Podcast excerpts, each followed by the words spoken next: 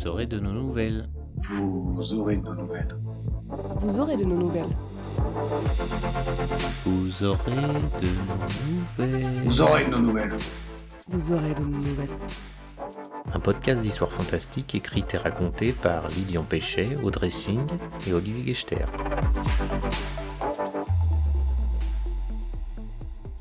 Bonjour à tous, c'est encore Olivier sur Vous aurez de nos nouvelles. Et oui, déjà la quatrième lecture. C'est le moment de faire un petit bilan. Tout d'abord, merci aux dizaines d'auditeurs qui nous suivent régulièrement depuis bientôt deux mois et la centaine qui nous ont rejoints sur les réseaux sociaux. Ça fait toujours plaisir. Nous avons eu droit dès notre naissance à un article dans le webzine Actualité. C'est un joli coup de pouce qui nous a permis d'atteindre les 200 auditeurs dès la première lecture. Maintenant, il nous manque peut-être un échange avec vous, les auditeurs. Donc n'hésitez pas à nous rejoindre sur euh, Twitter ou sur notre page Facebook et puis à nous faire part de vos envies, de vos impressions, de nous dire ce que vous pensez euh, de telle ou telle voix, de tel ou tel montage, de tel ou tel euh, effet sonore. N'hésitez pas également à nous donner des petits cœurs, des petits pouces levés, des petites étoiles sur vos applis de podcast si elles le permettent. Ça nous permettra de nous faire connaître et ça fait toujours plaisir. Les trois premières nouvelles étaient de moi. Euh, je vous rassure tout de suite, je ne vais pas truster la place. Lilian vous prépare six nouvelles dans un même cycle, rien que ça, et je peux vous dire qu'il s'éclate à les enregistrer. Et dans quelques temps, nous vous proposerons aussi des classiques, euh, Maupassant, Pau, de Nerval. Et nous allons commencer dès aujourd'hui par euh, lire les textes d'auteurs invités. C'est Bénédicte Coudière, une habituée des matchs d'écriture, qui nous a offert Voleur d'ange, paru dans l'anthologie Malpertuis en 2015. Mais j'ai assez parlé, je vous laisse avec Bénédicte et la voix d'Audrey.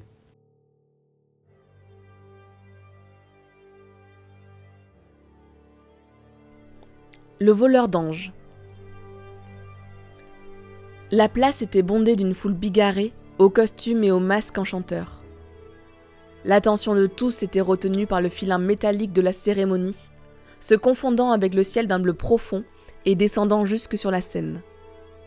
Chacun retenait son souffle, attentif au moindre mouvement, au moindre signe venu de là-haut.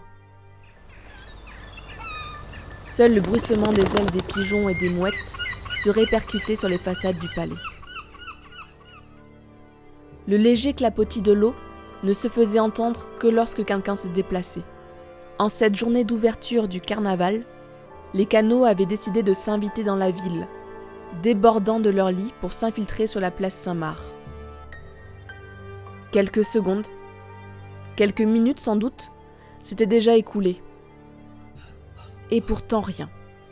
Pas un mouvement, pas un geste. Sur la scène du théâtre de carton, Monsieur Loyal, imposant personnage au visage de lion, ne savait que faire. À ses côtés, Maître Crocodile et Dame Souris échangent des regards inquiets en observant, sous les francheluches du costume, une montre qui n'a rien d'antique. Il est l'heure, madame, semble-t-il tous vouloir hurler pour mettre fin à l'attente.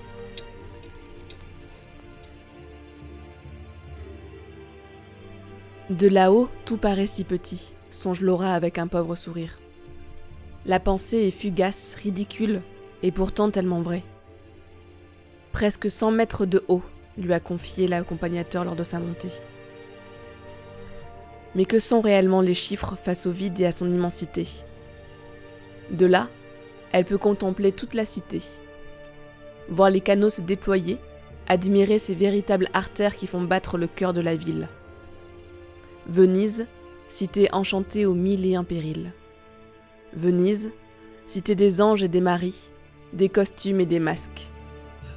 Pour l'ouverture du carnaval, chacune des maries sélectionnées se doit d'effectuer le vol de l'ange, depuis le haut du campanile jusqu'à la scène en contrebas. L'acte est symbolique, remontant aux origines de la ville, mais la légende se perd dans les méandres des mémoires pour ne laisser que la cérémonie triviale actuelle. La sérénissime s'étend sous les yeux de la jeune femme, lui ouvrant ses bras, s'offre tout entière. Derrière elle, assourdissante, les cloches du campanile finissent de sonner midi. Silence. En bas, personne ne respire. personne n'ose prononcer un mot. La foule s'est figée. Bientôt ce sera la panique, l'agitation, les cris, les pleurs.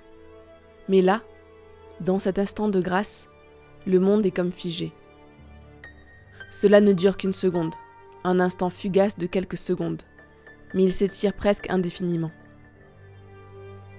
Instinctivement, Julia a détourné les yeux peu avant l'impact. De sa sœur, elle ne gardera que cette image magnifique, ce vol plein de grâce et de désespoir face à l'inéluctable, son corps se découpant parfaitement sur le ciel azur. Dans son mouvement de recul, le regard de Julia s'est posé sur la foule. Eux ne la voient pas, mais Julia les contemple avec un détachement propre au choc.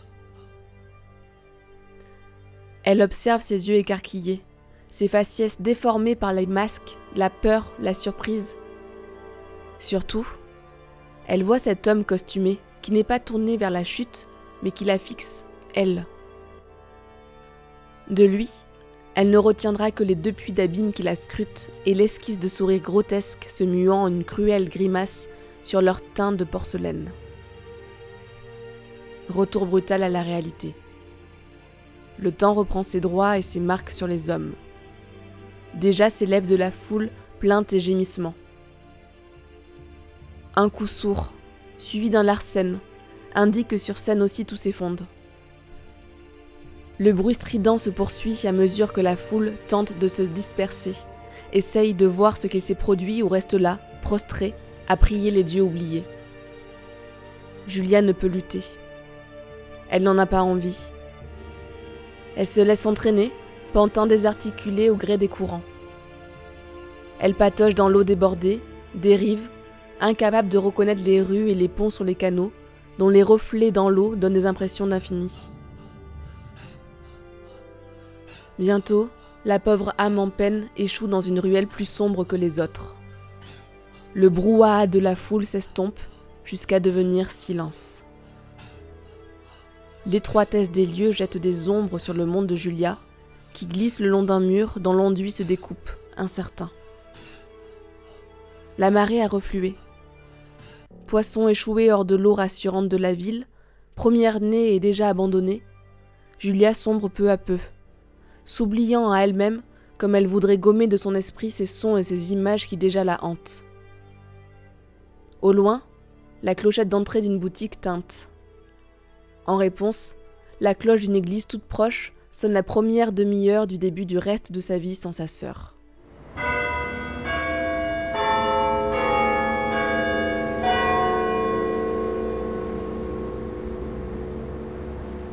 Hier, dimanche 23 février à midi, la cérémonie d'ouverture du carnaval 2014 s'est vue brutalement interrompue par la chute de Laura Reggioni depuis le campanile de la place Saint-Marc. L'ancienne Marie avait l'insigne honneur et le courage d'effectuer le vol de l'ange cette année. Une enquête est en cours afin de déterminer les causes exactes du drame.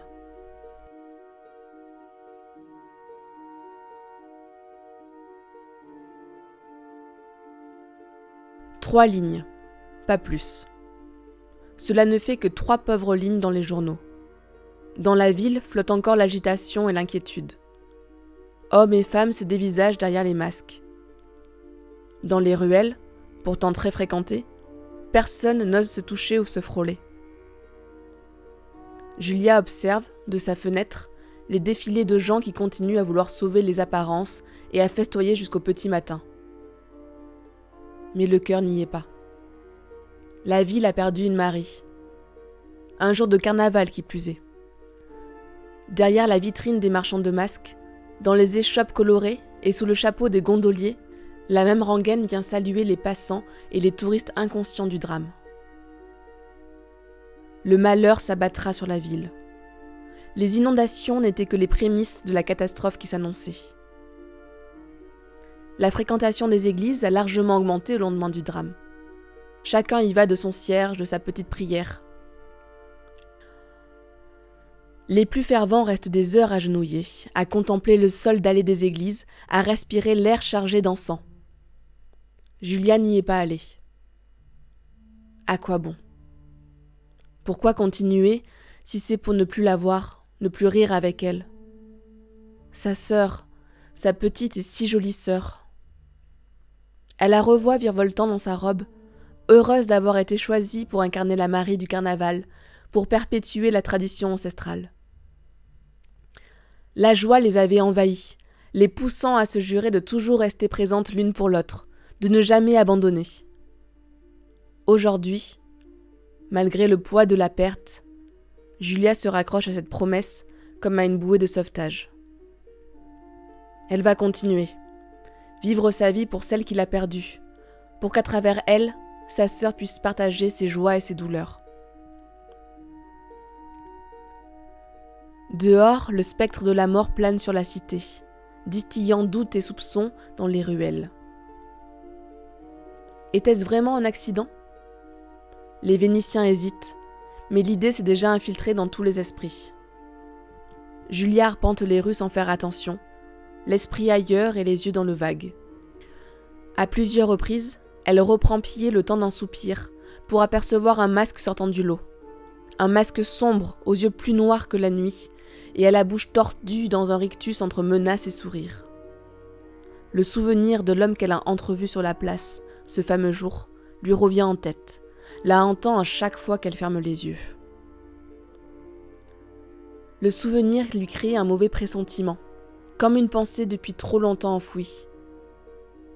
Elle se rappelle vaguement à notre carnaval, des années auparavant, alors que sa mère les amenait, Laura et elle profitaient des défilés et des célébrations. Julia revoit sa sœur l'apostropher et lui montrer un endroit, loin dans la place noire de monde. Tu as vu là-bas?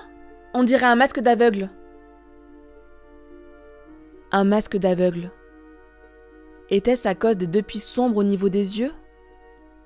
Sa sœur les avait-elle déjà vus auparavant, ces tourmenteurs masqués? Julia n'en sait rien. Elle commence à s'imaginer des choses insensées, les malédictions de sa mère superstitieuse lui revenant en mémoire par vagues successives. Est-ce un esprit malin qui a bravé le temps pour venir chercher la petite Laura, devenue une grande et belle jeune femme? Julia secoue la tête avec insistance, sans voulant de tomber dans les travers si souvent reprochés à sa mère. Elle n'a jamais été superstitieuse, préférant tout ce qui est terre à terre. Mais plus y songe, plus elle voit la silhouette au masque surgir de partout. Là, à sa droite, tournant à l'angle d'une ruelle. Ici, devant elle, noyée dans la masse des touristes.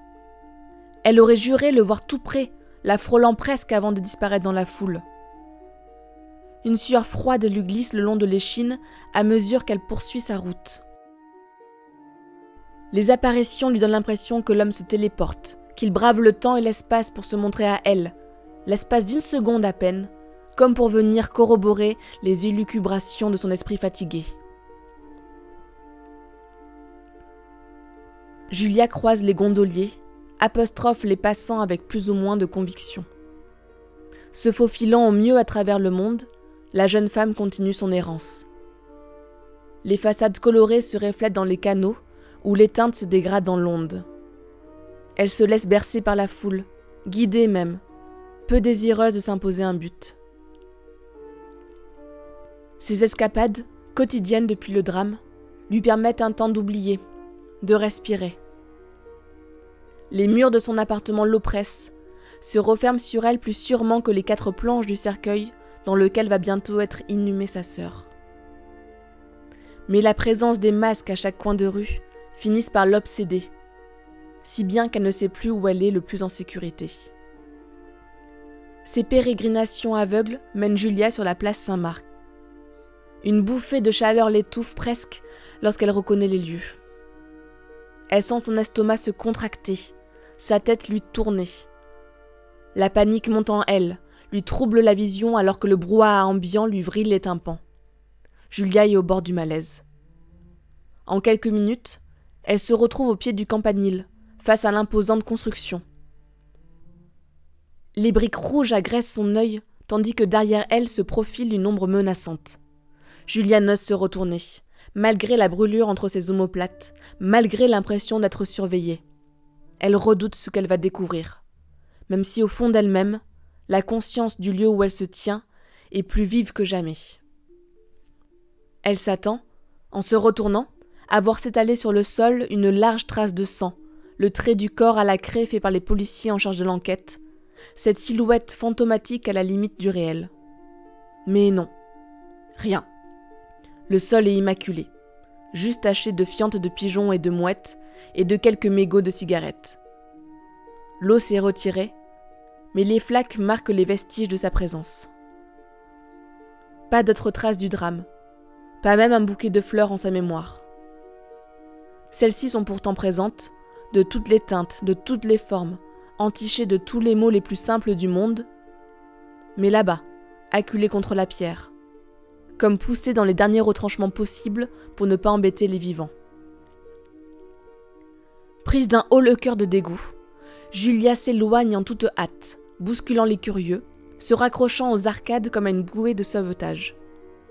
Autour d'elle, le monde devient de plus en plus flou, masse de couleurs informes et d'ombres qui semblent vouloir l'engloutir. Le brouhaha de la vie alentour l'étourdit. Quelques murmures inquiétants lui parviennent, étouffés par les bruits environnants. Noir, rouge, jaune, bleu. Personne ne lui prête attention. Chacun continue son chemin. Bousculée, Julia ne bouge pas. Elle reste là, contre le mur, à regarder par en dessous les étranges créatures qui peuplent la place. Les masques lui apparaissent collés au visage. Leur regard fugace sur sa personne l'irrite presque, sans pour autant qu'elle arrive à en déterminer la raison. Elle, la pauvre chose, ne vaut pas rien par rapport aux soieries, aux draperies et aux riches broderies. Là, un éclat sur sa droite la force à se mouvoir. Elle a aperçu, le temps d'une seconde à peine, ce masque de nuit aux yeux infinis. Là-bas encore. Juste un peu plus loin, en pointillé, elle observe le cheminement de l'homme. À moins que ce soit une femme. Les apparences en temps de carnaval ne signifient plus grand-chose. Plus promptement qu'elle ne l'aurait imaginé, Julia se remet sur pied. Sans perdre de vue l'étrange personnage, elle se ferait un chemin dans la foule toujours plus dense. Elle veut le rattraper, lui arracher ce masque monstrueux et découvrir le vrai visage de son tourmenteur. Mais au fond, la curiosité l'agite. Elle se demande pourquoi. Pourquoi la suit-il? Pourquoi l'obsède-t-il aussi? Il s'éloigne toujours, se fondant dans la masse, sans pour autant disparaître aux yeux de Julia. Veut-il qu'elle le suive? La jeune femme ne se pose plus de questions. Elle court à demi. Bientôt, elle se retrouve sur le pont de l'académie, où touristes et amoureux se prennent constamment en photo. Pas le temps de contourner les groupes, de jouer la politesse ou même de rendre service. La jeune femme fonce tout droit, traverse le champ de vision de nombreux appareils, ignore badauds et passants, et rejette sans un mot la demande d'aide d'un couple amoureux. Seul compte son objectif, et l'inconnu s'esquivant déjà dans une ruelle adjacente. À son tour, Julia s'y engage. Mais là encore, elle ne voit rien. L'endroit est désert.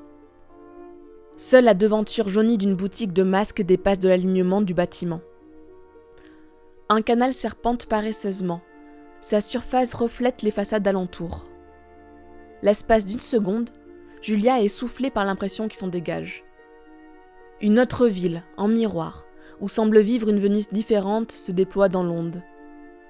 Les quelques vaguelettes qui viennent brouiller la surface de temps à autre ne sont pas suffisantes pour rompre le charme et cette vision magnifique, la ville du dessous.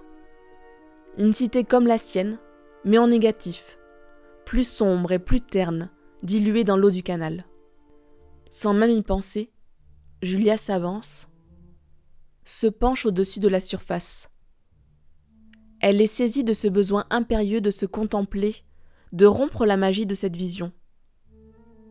La jeune femme ferme les yeux, avant de les rouvrir, un demi-sourire aux lèvres, bien consciente de sa sottise. Il lui faut quelques secondes pour réaliser que l'eau ne reflète pas son image. La surface de l'eau est un véritable miroir où se projette la ville, ses couleurs, sa vie, mais pas elle. Une bouffée de panique la submerge. Dans l'onde, elle voit une femme s'avancer vers elle, Ses cheveux blonds filasses s'ondulent sur ses épaules, encadrant un visage dépourvu de masque et de grâce. Il y a dans sa démarche un petit quelque chose de bancal, comme si elle devait traîner les quelques kilos de trop qui lui saignent les reins. Julia se retourne, désireuse de sauver les apparences, même si la pâleur de son teint ne manquera pas d'attiser la curiosité de la nouvelle venue. Mais la jeune femme n'est pas là. La ruelle demeure déserte, le bruit de ses talons sur les pavés résonne pourtant aux oreilles de Julia. Celle-ci ne comprend plus rien. D'abord les masques, ensuite les reflets étranges, comme ternis par l'eau. Avant même qu'elle réalise quoi que ce soit, la jeune femme se sent tirée en arrière, sans qu'elle puisse distinguer l'instigateur de ce mouvement. Une main lui en serre l'épaule. À garde, Julia se laisse entraîner dans la petite boutique dont elle avait remarqué la devanture. L'intérieur est défraîchi, de ce genre de boutique que les touristes trouvent typique, faute de mots pour qualifier ce mélange de vieux et d'esthétique. Pittoresque peut-être, mais pas réellement agréable. Julia détaille le décor qui l'entoure avec un détachement qui lui rappelle celui de l'après-drame. La main s'est retirée de son épaule, mais elle ne peut toujours pas en distinguer l'origine comme si son propriétaire s'était hâté de se cacher. Entre les tentures et les décorations qui ornent les murs, son regard est attiré par un masque sombre, à moitié caché par un pli de velours. Celui-là même qu'elle traque depuis près d'une heure, les deux yeux d'abîme, les deux gouffres de nuit. Avec méfiance, la jeune femme s'en approche, tend la main vers lui pour le toucher, mais n'ose terminer son geste. Elle s'attend à tout instant à ce que le vendeur ou le propriétaire l'arrête, que celui ou celle qui l'a entraîné ici se dévoile. Mais rien. La boutique est vide. Ailleurs, la poussière a pris ses aises, recouvrant l'antique comptoir. Seul le masque en est dépourvu, comme s'il venait d'être porté. Pièce unique faite à la main, clame un écusson manuscrit à côté de chaque masque. Jauni par le temps, L'encre a passé sur la plupart d'entre eux. Une bourrasque de vent fait claquer la porte. De loin, Julia voit l'illusion se brouiller. Elle sait que quelque chose cloche avec ce décor, cette eau, cette ville en proie à des événements qui la dépassent. Mais elle est la seule à le voir. Elle seule a vu l'homme en noir, l'absence de reflet dans l'onde. Alors, elle sort de la boutique, y abandonne les fantômes des masques en les ruelles. Elle retourne près de l'eau, s'agenouille et regarde avec attention. Avec une infinie patience, elle remarque les différences. Ici, la porte est ouverte. Là-bas, l'enduit qui se décolle. Et dans le canal, ce chat qui la scrute de ses yeux verrons. La boutique qui paraît plus animée. Mais à la ville du dessous, il manque cet éclat, cette vie tout y est plus sombre, plus laid, une sorte de cité en négatif où tout n'est que façade et laideur. À la périphérie de son regard, elle perçoit un mouvement. Elle attendait. Dans le reflet, elle le voit s'approcher. L'homme au masque de nuit. Il est venu la chercher.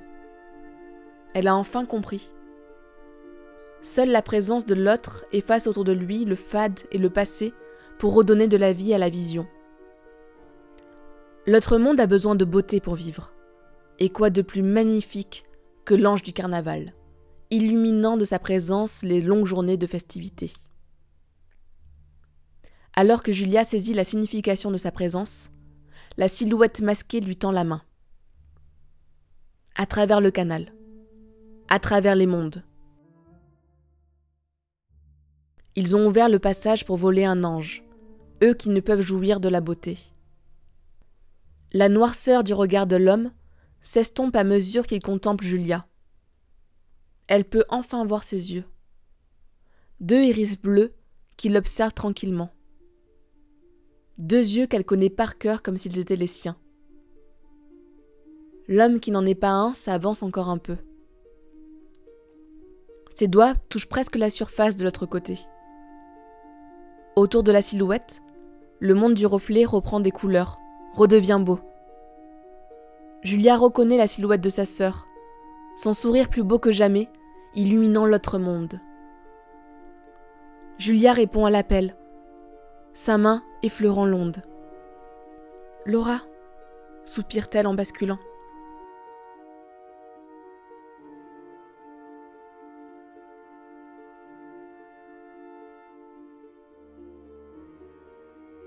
Un texte idéal pour vous couper toute envie d'aller à Venise, pas vrai? La semaine prochaine, eh ben la semaine prochaine, nous verrons. Mot passant peut-être, ou encore une de mes nouvelles rigolotes. Ce sera suivant l'humeur du moment. En attendant, portez-vous bien, lisez et écoutez des podcasts.